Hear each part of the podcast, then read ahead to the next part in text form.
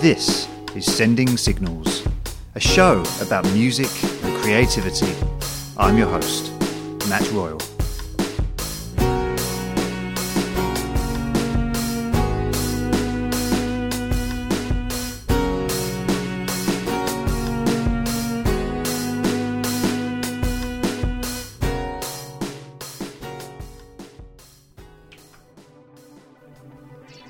Welcome to the show. Our guests this month solo artist and frontman of the Hold Steady, Craig Finn.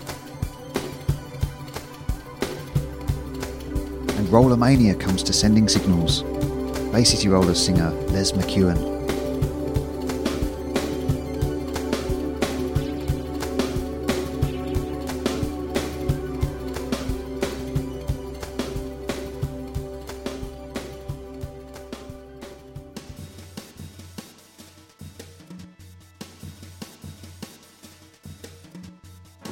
Finn is a songwriter raised in Minneapolis before relocating to New York in 2000. Craig helped form the band The Hold Steady in 2003, who have released seven studio albums in that time. Finn also launched a solo career in 2012, and this year released his fourth solo album, I Need a New War. It's an album full of Craig's trademark detailed lyricism. The songs are layered with telling details, but he knows what to leave unsaid too. It details his characters feeling dwarfed by the city they live in and struggling to be equal to the problems they're facing. It's a really great record. I suggest checking out the opening track, Blankets, for a sense of what Craig can do. Craig took some time out on tour in the UK to chat to the show, and it's an honour to have him on the podcast. Hey, it's Craig. Hey Craig, it's Matt. How are you? I'm alright. How are you, mate? I'm good. Good, thanks. Cool. Uh, do you have a good set at Rough Trade? Yeah, it was great. It was great. It was. It sounded really good in there, and good, good turnout. So I was really happy with it. Excellent. Kind of nice to play one at 1 p.m. sometimes, lunchtime, you know, rather than waiting around all day. Yeah, I saw you play there. Um, I guess with the Thirst album. Oh yeah, yeah, with just me and a pedal steel, I guess probably. Yeah, it was quite stripped back. Yeah. Yeah. So we've met a couple times before. I was actually your support act when you played Southend. Oh right, right. Uh, Kids with torches, right? That's Kids- right. Yeah. Yeah, yeah, yeah, yeah. I remember that. Yeah, yeah. So you have a new record. I need a new war. Um, it, in some ways, this record reminds me of the new Thom Yorke album. Not like sonically, but just in that it feels like your most fully realized solo record. It feels like even if your parent band was done, this, it feels like this has proved that it just feels like the most complete, like m- musically, and your vocals are like a step up. Um, and it just feels like the most fully realized solo record. Is that how it feels to you? Yeah, I mean, I think we're kind of building towards it. I mean, I, you know, I've been saying it's it's the third of a trilogy, and you know what I mean by that partially is we started recording. Uh, you know, started recording with Josh Kaufman and Joe Russo in um, 2015 to make, or 2014 to make the Faith in the Future, which came out in 2015. And we've kind of just kept recording. You know, we've kind of just, you know, the same group of people roughly has just kind of kept making music. Even, you know, when we get one record done, we're already working on the next one, maybe even before the, the first one comes out. So we've been, it's kind of been a five year um, process of getting, you know, working with the same people and getting to know each other and kind of building um, a sound, but also, you know, comfort with the people and, uh, an idea of what, what this music can be and what it can um, what it could be. So it's kind of a, a fully realized by a group of people that um you know my, and of what what this sound is. And I in that sense I think we've kind of like uh, built on on the first two to make this one. And so I do agree it's the most realized. Yeah. Um, the the title itself, "I Need a New War," I, I take it to mean sort of in the framework of the album, sort of from like a character perspective, as in like I don't expect everything to come easy. Like I don't mind working for it, but it shouldn't be this hard. And I need I need this thing to get easier, and then I can just work on work towards something else that's not easy either, but just different. Right, right. Is that fair? I mean, sort yeah. I think in, in, in some way, I think to me, it's also that you know he's looking for something to a fight to engage with. You know, something to feel passionate about and feel um uh you know feel engage with and feel strongly and um a, a, sense of purpose in some way. I mean, and that um, the title comes from the song "Grant at Galena," and um, which is about you know, uh, which refers to uh, Ulysses S. Grant, who uh, was a Civil War general, and um, in that in the war, Grant found purpose, and I think a lot of these characters are looking for purpose. They're looking for something to kind of save them. Um, so to me, that's what it means. Um, and then there's also the, uh, you know, sort of the double meaning of the, you know, political meaning of like, you know, when we when we go to war, we um, you know the economy improves and so you know sort of a dark a dark humor there of uh you know what what could happen or what does happen huh the song a bathtub in the kitchen has this deals with this concept of like enablers i guess which yeah. is something that we're all like we're all confronted with it on some level whether it's like whether to give money to someone in the street you know but, yeah, yeah. So in this instance, it's like an acquaintance asking the character for money, but you know it's just a stopgap solution. But then right. there's this twist where the narrator feels somewhat indebted to this like lecherous friend. You know, I can't keep saying thank you.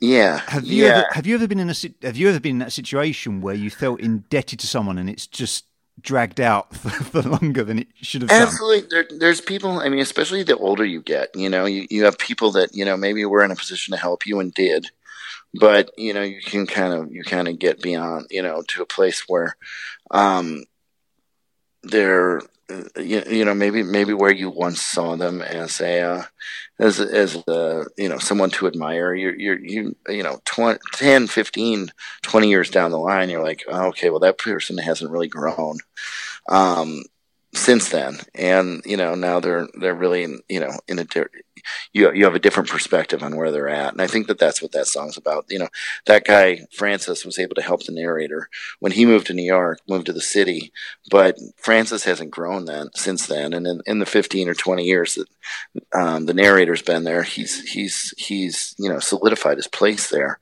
and um, you know the tables have turned in that sense, and that's kind of what the song's about. Yeah. Um, this kind of you, you, described it as a as a trilogy um, it, it's kind of a trilogy of empathy, isn't it? It's like a shift to more empathetic songwriting. Absolutely, yeah. I mean, in 2013, my mom passed away, and uh, I felt like the songs that I wrote um, right in the year that followed, which became "Faith in the Future," were really kind of a mark of a, a kind of a new empathetic um, uh, feeling in my songs. You know, and and and and something that I was that came naturally, but also that I started to concentrate on, and and um, I've been saying that the Hold Steady, so many of the songs in the Hold Steady are about people who are actively making bad decisions, actively pursuing bad ideas. And so when they screw up, you don't necessarily always feel sorry for them. Um, but in a lot of the people in these songs, in these last three records, are trying to do the right thing and just um, still having a hard time keeping their head above water. So there is an empathy and there is a sympathy for them. Um, and I think that's, you know, come through in the work. And I think that's, you know, probably reflective of my headspace um, as a person as well. How is sort of the grief process been for you? Is it taken like a, a, a long, long time to process, or was it something that came out quite quick? Yeah, it, I mean, it's it's still always there. I mean, it's still always there. It's not it's not the um it's not the crisis that it was in 2014, you know, yeah. um, where I, you know, and, and literally the, the, the, first record, the, you know, first record, the Faith in the Future, anyways, um, was was a lot of those songs were written when I was really punching the clock, just because if I didn't, I would just sit home all day and I would just say like, I'm gonna write, I'm gonna write, and I'd go to a space and write, and the, um, that batch of songs largely get, you know, maybe this whole trilogy just got started by that that action of just um, really pushing to you know get get out of my head. Um, so um, and it's still there, but obviously it's it's less it's less all encumbersome. It's it's there's moments of each day where you you know you might reflect, but it's not always always always with you. Yeah, is your dad still around? Uh, yeah, he is. How's he doing? So that's good. He's good. He's good. He's really, and he's very healthy, and uh, everything's yeah, real good there. So so you know, there's still a connection to family. Is he the sort of dad that comes out to shows if you're in town? Ah, uh, yeah. He'll, if I go to Minneapolis, he'll come, and uh, and then uh, we, but we hang out. We go skiing every year, and uh, we, you know, he'll come out to New York and hang out. So yeah, we we're definitely, you know, in good touch and, and pretty close. I wanted to go back to your description of hold steady characters as people making bad decisions, following through to a natural mm-hmm. conclusion. Um, I wondered, uh, did, did, you ever have you ever felt like you glorified bad behaviour too much in the hold steady? Like a song like Massive Nights, if you played it on piano in a minor key, it's basically "I've Loved These Days" by Billy Joel, but as like a as like a big sing along rock song, it kind of sounds aspirational yeah, I mean, well, I mean, I, I think that there's, I mean, I do think that there's, it's, you know, a time for celebration, and uh, in that case, I think that that is what we're, you know, it is a time. That song is is of a time for celebration, but you know, I, I think with that, I've always tried to write about the hangover um, as much as I write about the partying. Um, so I, I, I, think in that I, I feel a um, kind of a responsibility in that sense, and I try to try to keep reminding people that for for all this celebrating, there might be there might be uh, consequences in a hangover. There is certainly a celebration, and there's a revelation, you know, a revelatory kind of feel. But um, you know, there are there are some real, some real uh, people do do you know do uh, feel consequences for their actions. Yeah, throughout the catalog. Um, a friend of mine wanted me to ask how much, uh, in terms of the characters, how how many of them are, are real, and uh, you know whether like names are changed to protect the innocent, etc. There's very little that's a one to one relationship, you know, with someone. Like it's not, you know, I ch- ch- didn't change the name and and and tell the story of another person, but it's it's it's honest in the sense that it's, you know, they're composites and they're people who you know that that I've known who've done things like that, and uh, you know I think that part of what my job is to do is change enough details and change change the story enough, or change you know change things around to make it new, um, and make but also keep it honest as something that could happen, and um, you know so a lot of these things are people are are similar to uh, people I've known or um, you know type of people I've known, but uh, without it being without it being you know a retelling of, of a friend's life.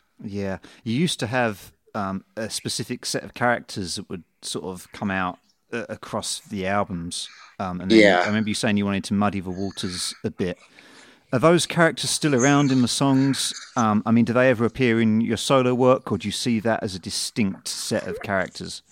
I see that as a distinct other world. Um, yeah, um, and you know, I think I'm always kind of creating new characters. I'm more interested now in creating new characters, uh, more and more new characters because I think it's I think it's a big world, and uh, I think you know to, to, write about the same people all the time can could be limiting, can be limiting.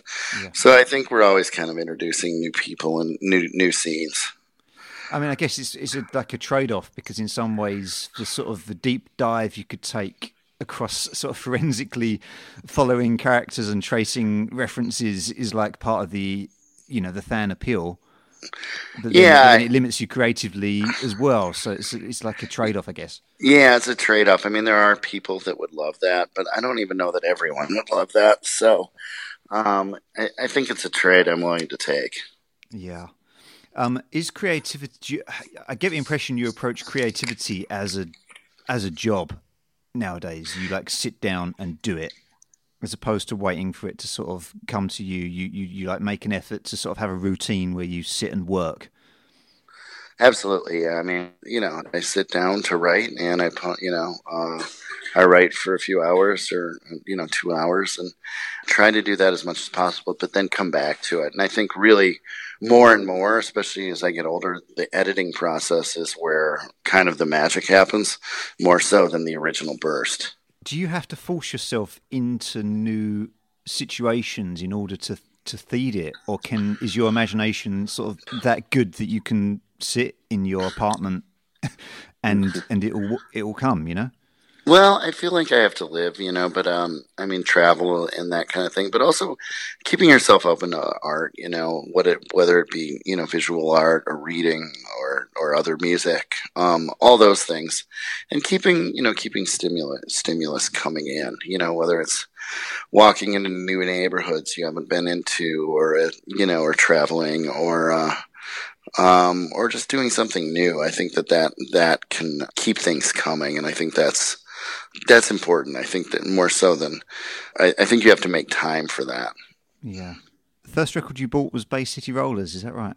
That is correct. Greatest hits. Um, the other guest on this episode is going to be Les McKeown. I'm a, I'm still a huge fan. I uh, it, it, kicked off a life lifelong you know love of music, uh, and I still can sing most of their songs from most of their albums, and uh, um, I even followed them um, actually beyond Les into um, when they became just the Rollers. They made a record called Elevator that's really interesting, kind of a new wave record. I believe they played their instruments on that. It's a really interesting record, but Les wasn't on that one. But uh, the one before that's pretty good too. The one um, that's oh the name's escaping me, but the first song is called Another Rainy Day in New York City. Oh, it's called Strangers in the Wind. The album is, and uh, yeah, you know, and, and and I love that stuff. And you know, um, it's funny. A few years later, I got into punk rock and you know, from the uh, vantage point of um, where I sit now, I, I, can very much see the two together. I mean, Bay City Rollers has a, you know, very sing along, chanty kind of, you know, you tend to be three chords, four chords. And to go from that to the Ramones really isn't that big of a jump. I think the Ramones were fans, weren't they? These yeah, they songs. were. Yeah.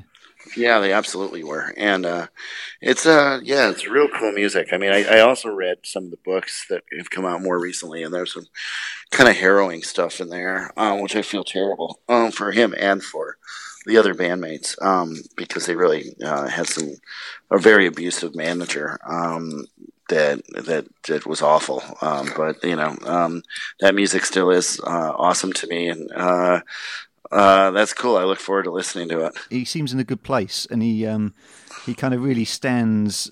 You know, he still thinks you know Shalala is like one of the greatest songs ever. You know, he still he really yeah. sort of stands stands behind it. You know, one thing I I really love when I when I hear you interviewed and it and it comes across. Uh, you know, across your writing as well, is how important you know your personal music history is, and the concept of scenes. And you know you, you, talking about oh you know the green tour R.E.M. i like when i decided i'd catch like a few shows in a row. That personal history you know that becomes like your past and how kind of magical and Im- important that is to like your identity you know yeah yeah i mean that is that is i mean music changed my life in that sense. It gave me a place to feel good and feel um you know feel feel like I belonged. And uh, you know I've always found magic in music. And uh, and you know I try to that, I do try to reflect that in my own my own art. And um, and I and I continue to find joy in music um, outside of my own. And I think that's I think it's important to kind of even even as a songwriter keep in touch with that and keep in uh, keep aware of that and keep kind of a beat on that. Is it harder to be excited about music in your late forties? I mean, I, have said this to a few other people I've interviewed that like already I can see a. I mean, I'm still hugely passionate about music, but compared to how a Counting Crows record made me feel when I was 19 or something, there's not really a comparison now at 36 much as I adore music, but I think your body chemistry just doesn't allow the same depth of feeling. Have you noticed a change even going into your late forties? Or I mean, because you've seen I've seen a lot, so you know, like there's certain bands that you know if you if you if you're as old as you know if you're 48, you know, and you, you, there's a band that you know comes out that sounds a lot like a band who liked when you were 23, you probably aren't going to be exactly as into them as at 48 as you were in 23, but there's still you know uh, bands that come out every year that I get you know massively excited about. Um, the Fontaines DC this year were a band that like uh, I'm I still am blown away by their record and I love their live show I saw and uh, that's really exciting music to me. But you know, I mean, as I get older, I think that the things that are attractive to me are people with a big catalog. You know, you know, you get more and more into Dylan and Springsteen and Neil Young just because they've done so much. Yeah, and uh, you can kind of keep going back to it, and it's you know, some you know an indie band that put out two records and then went away um, does seem a little less impressive. You know, like as you get older. I sense that you are a Billy Joel fan, but you're afraid to say you're a Billy Joel fan. well, it's a complex relationship because it's schmaltzy music at times, but I know I am a fan. I, I, can say proudly. It's a that's actually in a hold steady kind of a, a, dividing line. Ted and I are into it, and other guys aren't. Um, so, uh, but yeah, we we we like them. Uh, but yeah, I mean, you know, it's it's it's um, it, I mean, that's music we very much grew up on. So. I mean, if you can defend Bay City Rollers, I don't see that Billy Joel's a problem, man. Exactly, exactly. That's what, that's what, I feel that same way. And Songs from the Attic is one of the great live albums. If you take off Captain Jack, it's a great album. I like, yeah, I'm, I'm, i like 52nd Street a lot. That that one's a really good one to me. Do you go and catch Madison Square Garden shows? Because I guess he's always in the neighborhood playing, isn't he? No, no, but I did get my uh, my girlfriend. I got tickets for my girlfriend and her sister one year to go. Um, I've seen him a few times, and they're really expensive too. So you know, it made a good gift for her. But uh, I haven't I haven't caught one of those. I was in New York uh, last year, and I wanted to go and see him, and I ended up getting a ticket behind the stage you're actually really close. You get a great view of a band, and he's like he faces you for some of the show anyway. So I found that was like a good compromise to sort of get in, you know, a little bit cheaper. Yeah, yeah, yeah. yeah. Uh, what's going to be next? If this is a if this is like a trilogy, are you planning to just shake things up totally. I haven't really exactly know what. Yeah, I mean, right now I'm touring with this band, uh, the Uptown Controllers, that I put together. And I'm really happy with the band, so I'd like to keep doing more shows with them. It feels like we're finding something with that band uh, that's really interesting, and uh, you know, it's it's kind of loose, and it um, it allows me to do certain things live that uh, that's really exciting. So I, I want to continue with that, and um, but you know, I'm figuring it out. I, I didn't, you know, I'm not declaring this, uh, you know, the tr- by calling it a trilogy. I wasn't saying like I can't do any more music with these people, but it felt like it was a time to kind of stop and reflect on these three records together.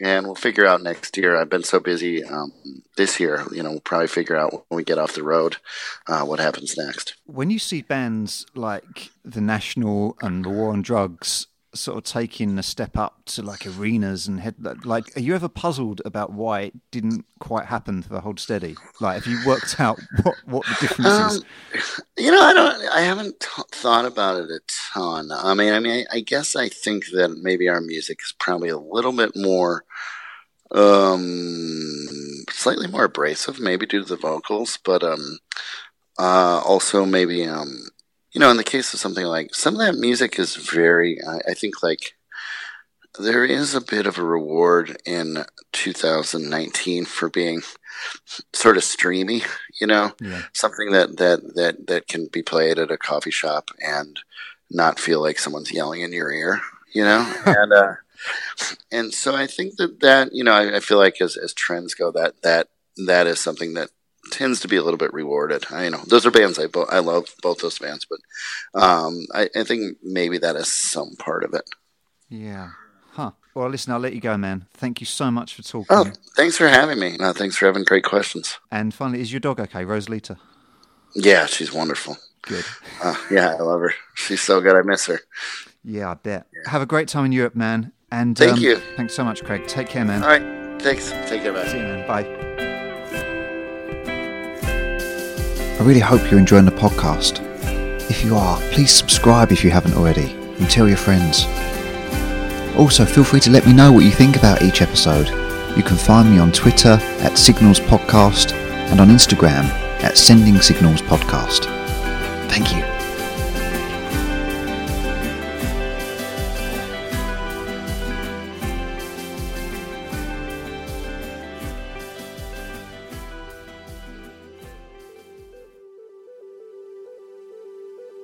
My next guest fronted what became one of the biggest bands in the world for a while. Les McKeown joined the Bay City Rollers in time for their 1974 debut, Rollin'. In fact, he was technically the only official member to appear on the album, the label preferring to use session musicians. I'll admit I wasn't initially sure about having Les on the show. The Rollers are not really for me, but I thought he would have a story, and I thought it'd be fascinating to get an insight of what it's like to be inside the whirlwind, even for just a while. In the end, it also dovetailed nicely with my interview with Craig Finn, who's a fan of the band.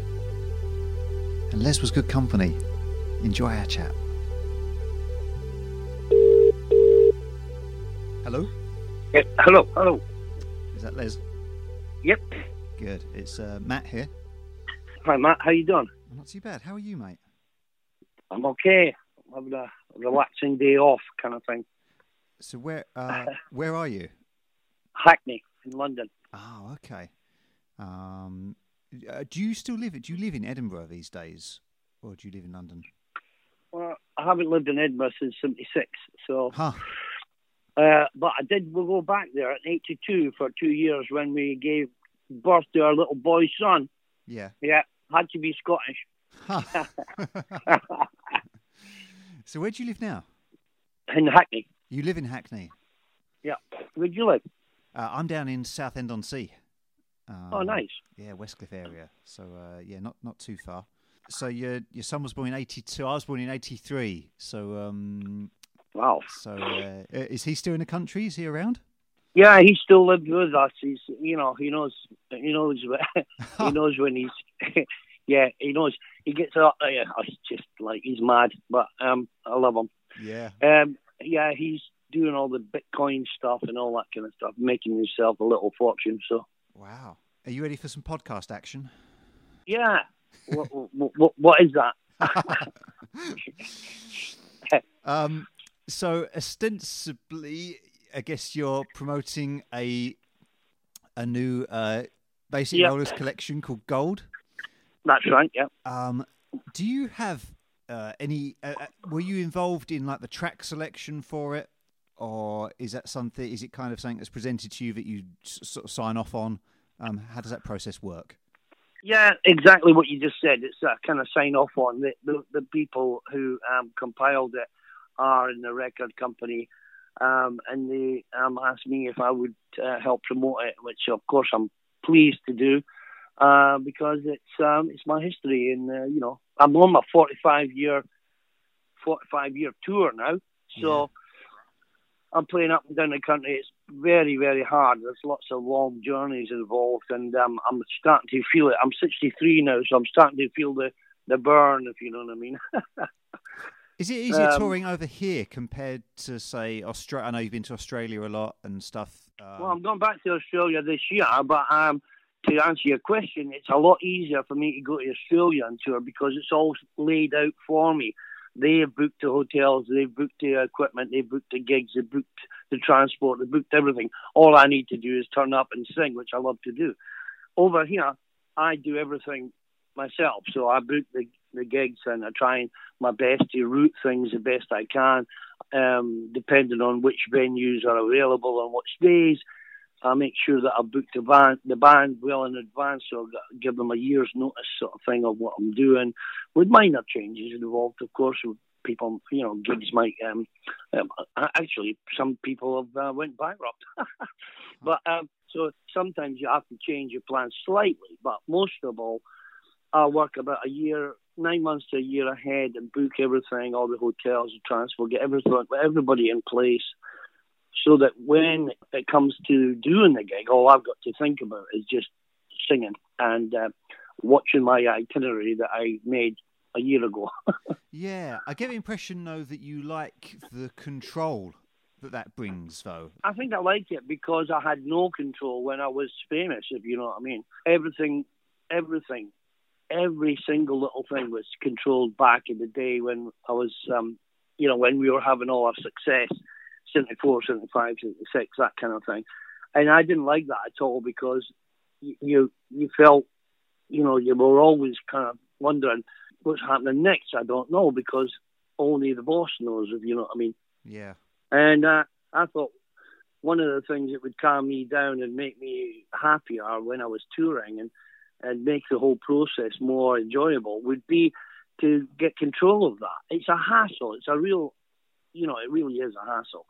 But I kind of get a kind of deep satisfaction from getting things right, if you know what I mean. Even like it's like, you know, when you want to book your uh, holiday, and these days you don't go to a travel agent. You go online. You say, right, okay, I'm going to take that flight in the afternoon because I don't want to get up that early and you know, okay, I'm, and then I want to stay in that hotel because it's near the beach and I don't want to be walking. And I want to go to that restaurant, you know, and all these kind of things. You've got your own bespoke kind of way of doing things. Sure. And, and and that's what I like. And so it's just a a more complicated version of booking your holiday. yeah. Um. So when you were in the kind of madness of Rollermania, did it did the did being in the Bay City Rollers feel like a creative thing, or did it feel like a job? Did you feel more like an actor? How, how did how did it feel to you? Well, when I was very very young, I always remember I was always singing everywhere. My mum was a the, the lead voice in the Belfast Women's Choir, and she had a beautiful falsetto voice.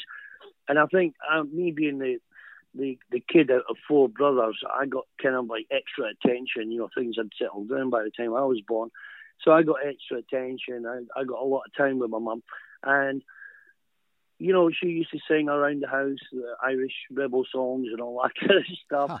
and and we'd end up um, singing together, and, and and I just thought, oh, this is just brilliant. And when I was, um, you know, I had a milk round with uh, St Cuthbert's uh, horse and cart kind of thing and um, I would be singing everywhere, you know, like listening to the radio on a Sunday, the Luxembourg charts and all that kind of stuff, and I'd try and listen to all the words, get them right, and sing. And uh, and people used to sing in Milk Boy, you know what I mean? And when I had my paper round, it was a singing paper boy, you know. Yeah. I just used to be singing all the time. And people used to say to me, "Well, you could, you know, you could be on stage and all that stuff." So I got that in my mind. Um, and by the time I was invited to leave school at 15, all I could do and want in my life was to be a singer in a band. And that's what I did. I uh, joined a band when I was 15 and one quarter. and I joined a band called Threshold, as a singer. Yeah. And uh, we started to do all the hits that were out at the time, All Right Now, and Smoke on the Water, and all that kind of stuff.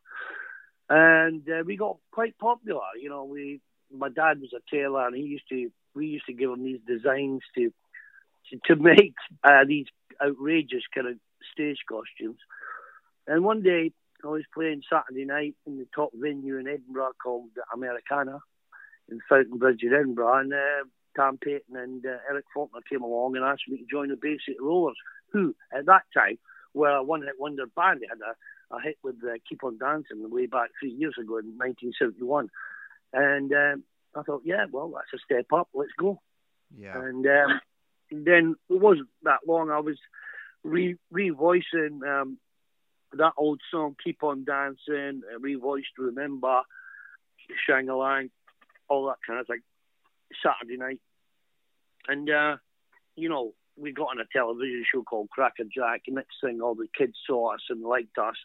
Started buying our records. We went into the charts. Next thing, we we're on top of the pops next thing, you know, well, it all kicked off and we were like super busy for the next three years.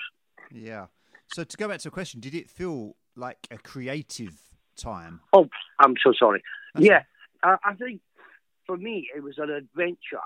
Um, uh, although I kind of felt it was, you know, obviously a, a kind of manipulated situation because there was a manager there who was manipulating things, but I thought, well, that's what managers do, and and and we all have a part to play in this uh, chaos.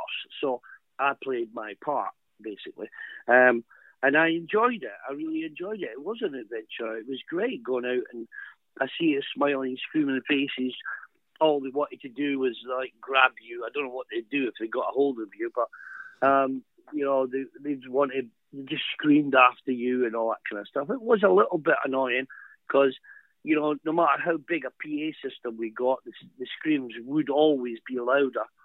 Um, but you went in, when I went out there and, and, did my part, performed my part, and uh, and I enjoyed it because that's what I always wanted to do. Um, and it was only later on, like these days, or in the last 30 years, that I really uh, started to enjoy it even more because, yeah, I, it's great because I'm, I realised the kind of impact, even um, something as um, I don't know what people think about boy bands, but the the impact that we have or we have had on um, young people's um, development kind of thing. It's quite deep and uh, interesting. You know, it, it really is.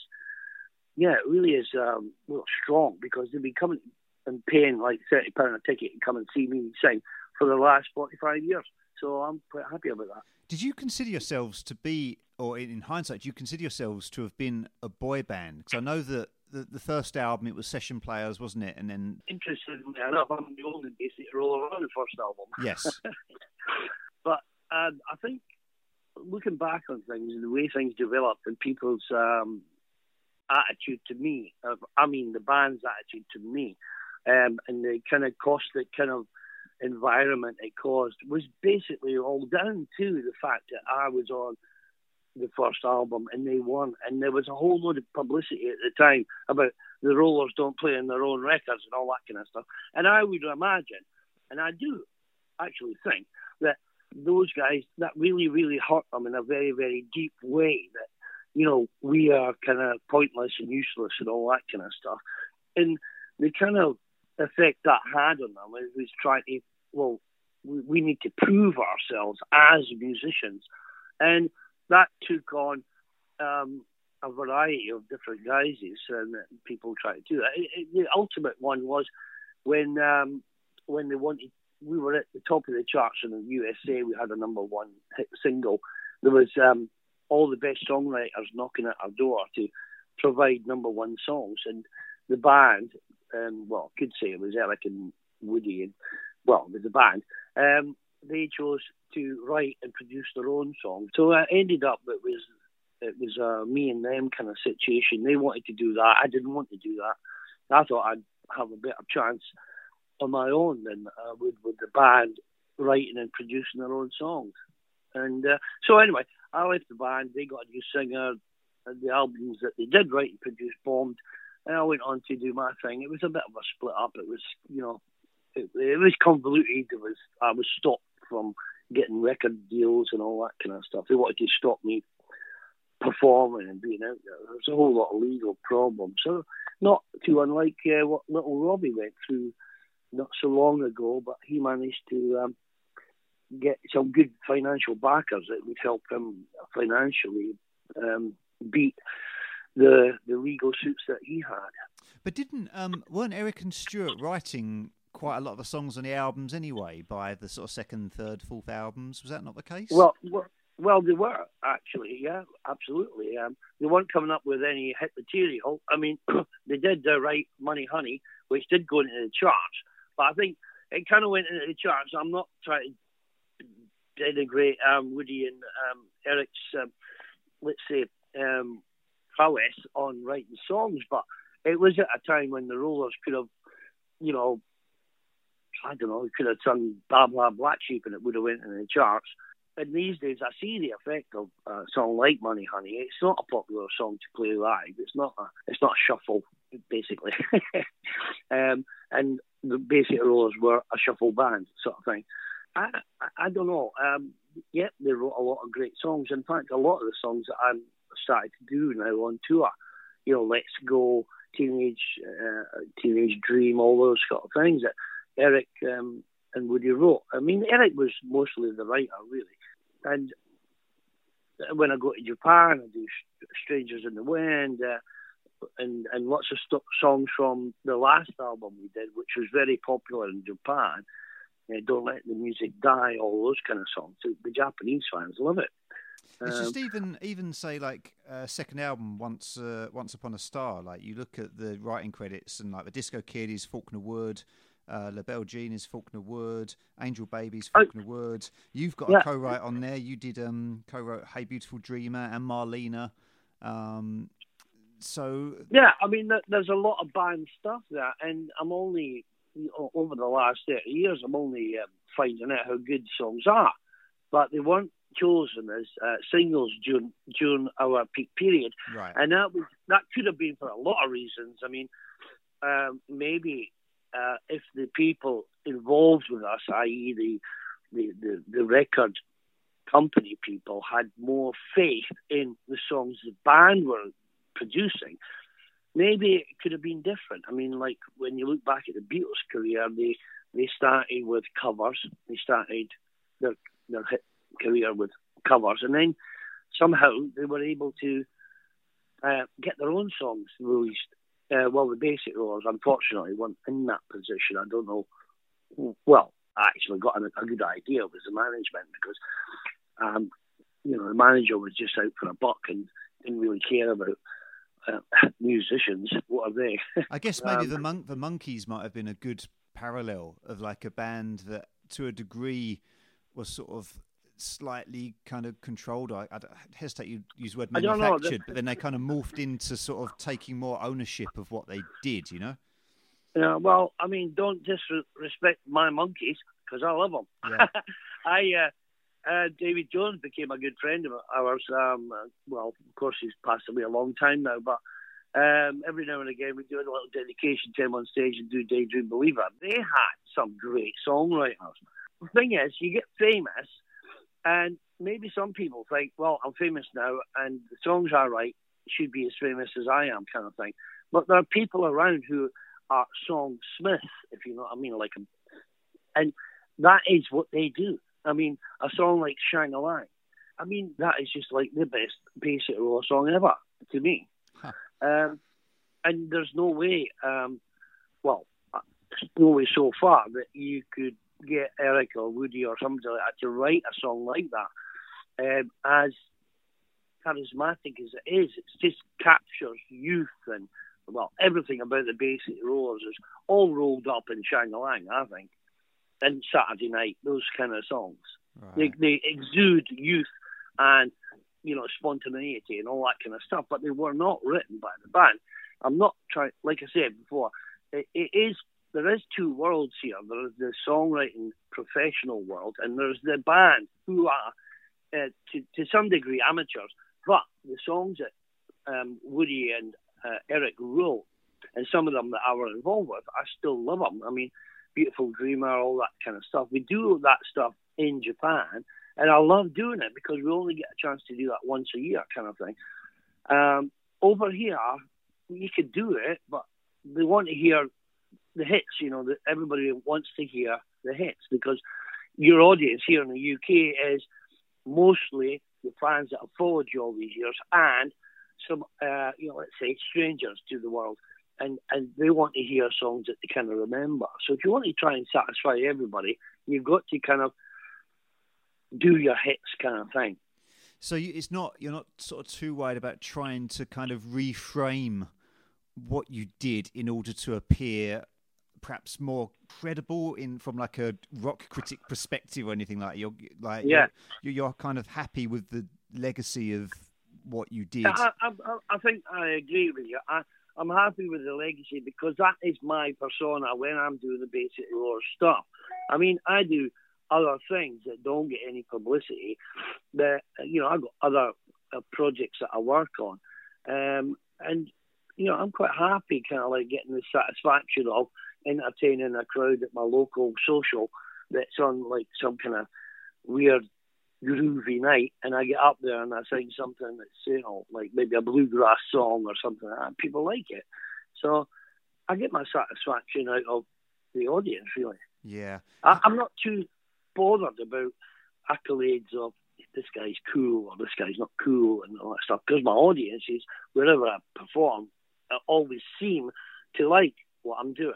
Yeah, you can get bogged down in that stuff, and I think the the younger version of me would be very would be like very bothered about you know songwriters being in bands and that kind of stuff but uh, yeah. as you get older i think you realize that like well if the end result if the end product is great and people love it then what's the problem you know um, exactly. it, it, takes a while to sort of adjust your mindset on that i think I, I wondered how you are in yourself these days because like i know you sort of fell down a rabbit hole with drink etc and uh, I wondered, are you, are you, sort of in a good, are you in a good place these days?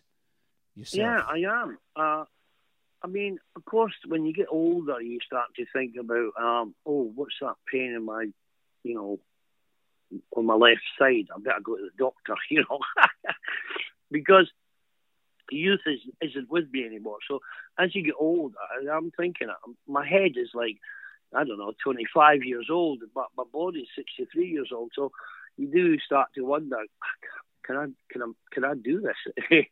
yeah. You know, just take for instance, I went from London to Minehead, did a, a, a gig there. Then Minehead the next day to Eastbourne, and then Eastbourne um, train to London, and then here I am.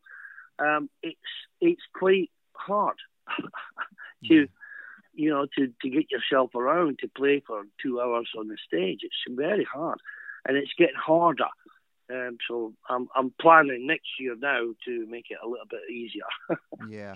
Do you consider yourself a recovering alcoholic, or is it? Do you feel like you just had a stage where your self control wasn't what it should have been? Is that like an? Ongoing... I think the latter. Yeah. I mean, I, I did fall into the rabbit hole, as you say, and I, I went to. I got this opportunity to go to Malibu for rehab for two weeks, um, and it ended up four months later, I, I got released.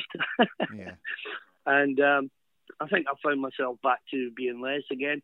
And of course, I have a drink now and again, but it's it's not that kind of every day I've got to fight against alcohol or something like that. It's just um, most of the time I need to be completely compos mentis because I've got a lot of things to do. I just want to ask you, Rollers aside, who do you think's the greatest Scottish band aside from Rollers? I'm not sure, but um, I do like Simple Minds. yeah, they're great. Yeah. Um, um, Donovan back in the day. Yeah. Is he Scottish? I think he is. I think he is. I'm not sure, but um, you know, there's a lot of great bands that have come out of Scotland. Yeah. Did you like the Blue but, Nile? You ever Blue Nile? Yeah, yeah, I've heard of them. Yeah, wonderful band.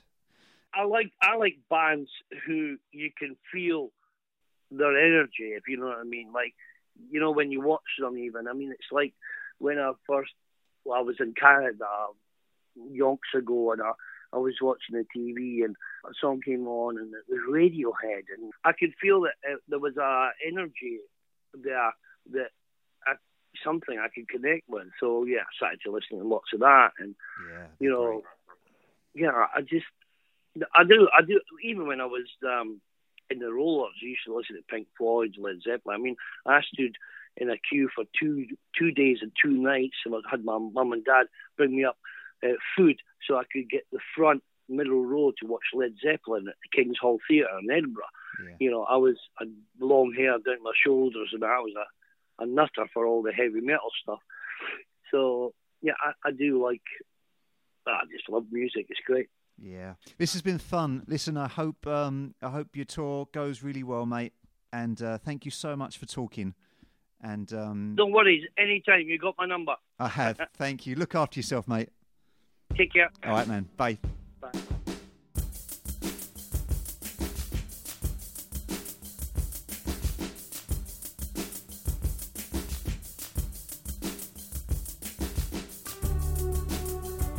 Thanks as always this month to our guests, whose opinions are their own. Thanks also to Jay Taylor, Emma at Partisan, Sharon Chevin, and Sam Draper. Until next time.